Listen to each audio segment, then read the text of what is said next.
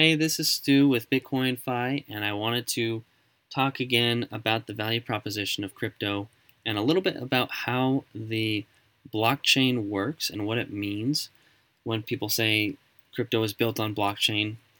Also, some of the recent headlines lately have been about China banning crypto and cracking down on mining. It's pretty interesting because if you were to put all of the money you wanted to invest in disruptive companies and technologies that China has banned, there's pretty much nothing you could have done to have gotten a better return than to buy what China bans.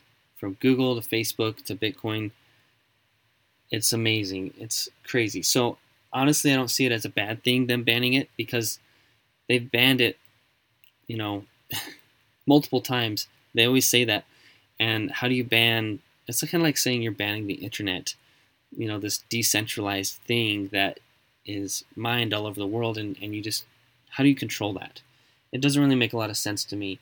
There's also some thoughts that china is banning it just to drive the price down so their government can secretly buy more but they also don't want that competition against their digital currency. So interesting stuff there but honestly it's a huge loss for them and a big gain for america I think it makes a lot of sense for America. It's becoming um, more popular to mining, like the mining is moving to Texas and other states in America, and it's almost back up to the same amount of computing power for mining as before the China ban. China had been a huge place for mining because of how cheap electricity is there, although it's very dirty. So this is actually making Bitcoin more green and less energy intensive with what we have here in America. So there's that. Let's talk a little bit about the basics of blockchain. To put it simply, think of a block as just a piece of paper in a notebook or a Word document, okay? And on this piece of paper is a list of transactions. And I think we all know what a chain is, you know, just like a links of metal connected together. And so think of just like a Word doc that you're scrolling through and it's all connected. You know, you just scroll from page to page. You can go from page one to page two. And think of those as the chain links. Or in a notebook, think of the pages as the chain links. Essentially, it's just a list of transactions. And a block is just a smaller chunk of those transactions. So you can kind of consolidate to a block think of uh, almost like a file cabinet. We're just going to say whatever transactions happen in this 10 minutes, we're going to put that in this green folder and, and stick that in the file cabinet. And then we're going to move on to a new folder so that one folder is not overflowing. That's essentially what a block is. It's just a list of transactions for a set period of time. Okay? And how it works, what, what's so good about it is that it's really transparent. So we all have wallets when you own crypto. So you have a, a wallet address associated with your account. There's not really names tied to it. And Planet Money had this great way of describing this, the Planet Money podcast by NPR. But it's essentially like everyone in crypto and everyone that owned Bitcoin, for example. Imagine that we're all sitting in an auditorium and someone decides to make a transaction. We're all sitting there with a piece of paper, with our notebook, and I walk down and I say, Hey, I would like to send half of a Bitcoin to Bill over here. And then everyone in the auditorium is going to write that down. Okay, subtract half a Bitcoin from Stu over to Bill, right? That's simple. But everyone in the auditorium knows about this transaction.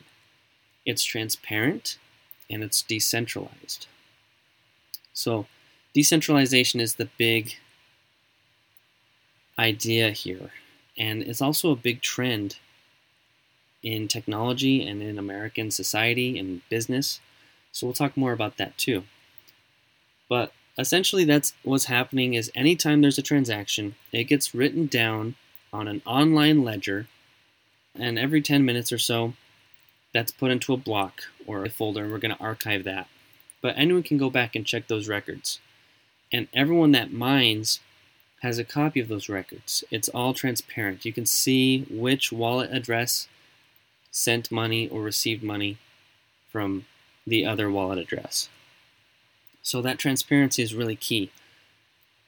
Compare that with traditional financial system, it's centralized. So if someone hacks, we'll just say a bank, like Bank of America or something, Bank of America owns their data and they own, it's just one authority that owns account numbers and that owns uh, account balances. So if someone hacks them, they can change it because you only have to change the one place. You only have to hack one place.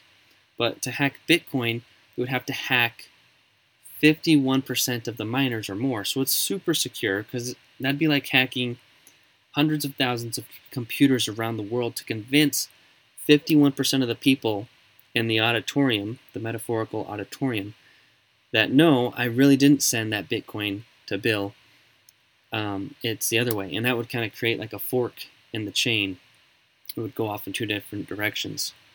Hopefully that kind of makes sense. But essentially, because it's so decentralized, it's really hard to hack. It's really hard to create a discrepancy because everyone is validating and keeping track and has their own copy of all the transactions there is.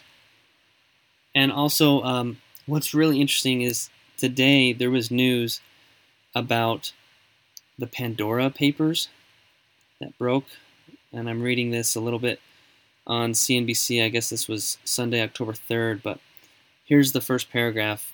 It says hundreds of world leaders, powerful politicians, billionaires, celebrities, religious leaders, and drug dealers have been hiding their investments in mansions exclusive beachfront property, yachts, and other assets for the past 25 years, according to a review of nearly 12 million files. And it's just kind of crazy because there's a lot of corruption here with these offshore accounts shielding these assets worth trillions of dollars in, in, in, in total. And it's more than 330 current and former politicians. It's just pervasive. And and what are they using? They're not using crypto. They're not using cash. They're using the traditional financial system, right? Because a lot of people say that crypto is only used for legal activities by criminals. I think you're thinking of the traditional banking system because literally that's what happens.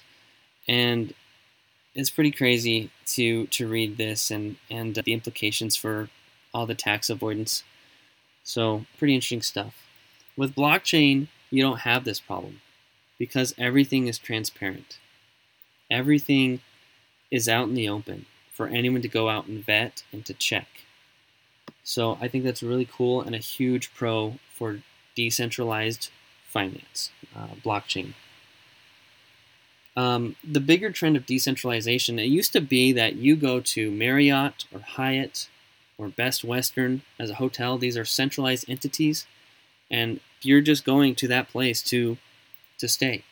You, you've probably used an Airbnb or a VRBO if you live in America or North America at least. You've probably experienced these um, when traveling, and often you have a lot better experience with an Airbnb because you can do what you want with the property. You can cook there, like the amenities are there. It's just someone else's house, right? and and that's an improvement in the market there. We used to go to a centralized hotel when we traveled, but now it's becoming decentralized. We're just going to a network of people on Airbnb that have put up their stuff for us to use. The same thing for Uber and Lyft. Instead of going to a centralized taxi company, we're going to just use random people's cars. Instead of going to a rental agency, we're going to go to Turo and rent a privately owned vehicle instead of something owned by a centralized company. Same thing is happening for news. You used to get your news from the newspaper or from CBS or NBC or wherever you get your news. Now, a lot of people get their news from other people online, on Facebook, on LinkedIn, on Twitter, basically from their network, right? So it's all been decentralized to some degree. And this is just a trend in the world. And most of the time, you have a better experience. Like, going through Turo was so much better than going through a rental agency to, to get a rental car and being able to cook at your Airbnb and have a yard instead of, you know, just living in a hotel for that vacation. There's pros and cons, so it just depends on what you want. But the same thing is true for finance. We've never had a decentralized option until Bitcoin and other cryptocurrencies. So I think that's a really interesting trend globally and a great value proposition. There is a big push now. Facebook today had a six hour outage, but if it was running on blockchain, it wouldn't have happened.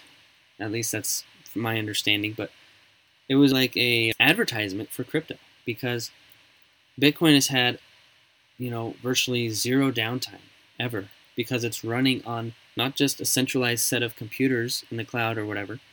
It's running on a bunch of computers throughout the world on different networks. So, um, right now, how it works is, and I'll touch on this later, there's a great podcast. It's called the Unstoppable Podcast. And uh, it's kind of hard to explain, but the Web 3.0 is decentralized internet instead of it being ran through centralized entities like Google, Facebook, and other companies like that, Twitter, that own your data.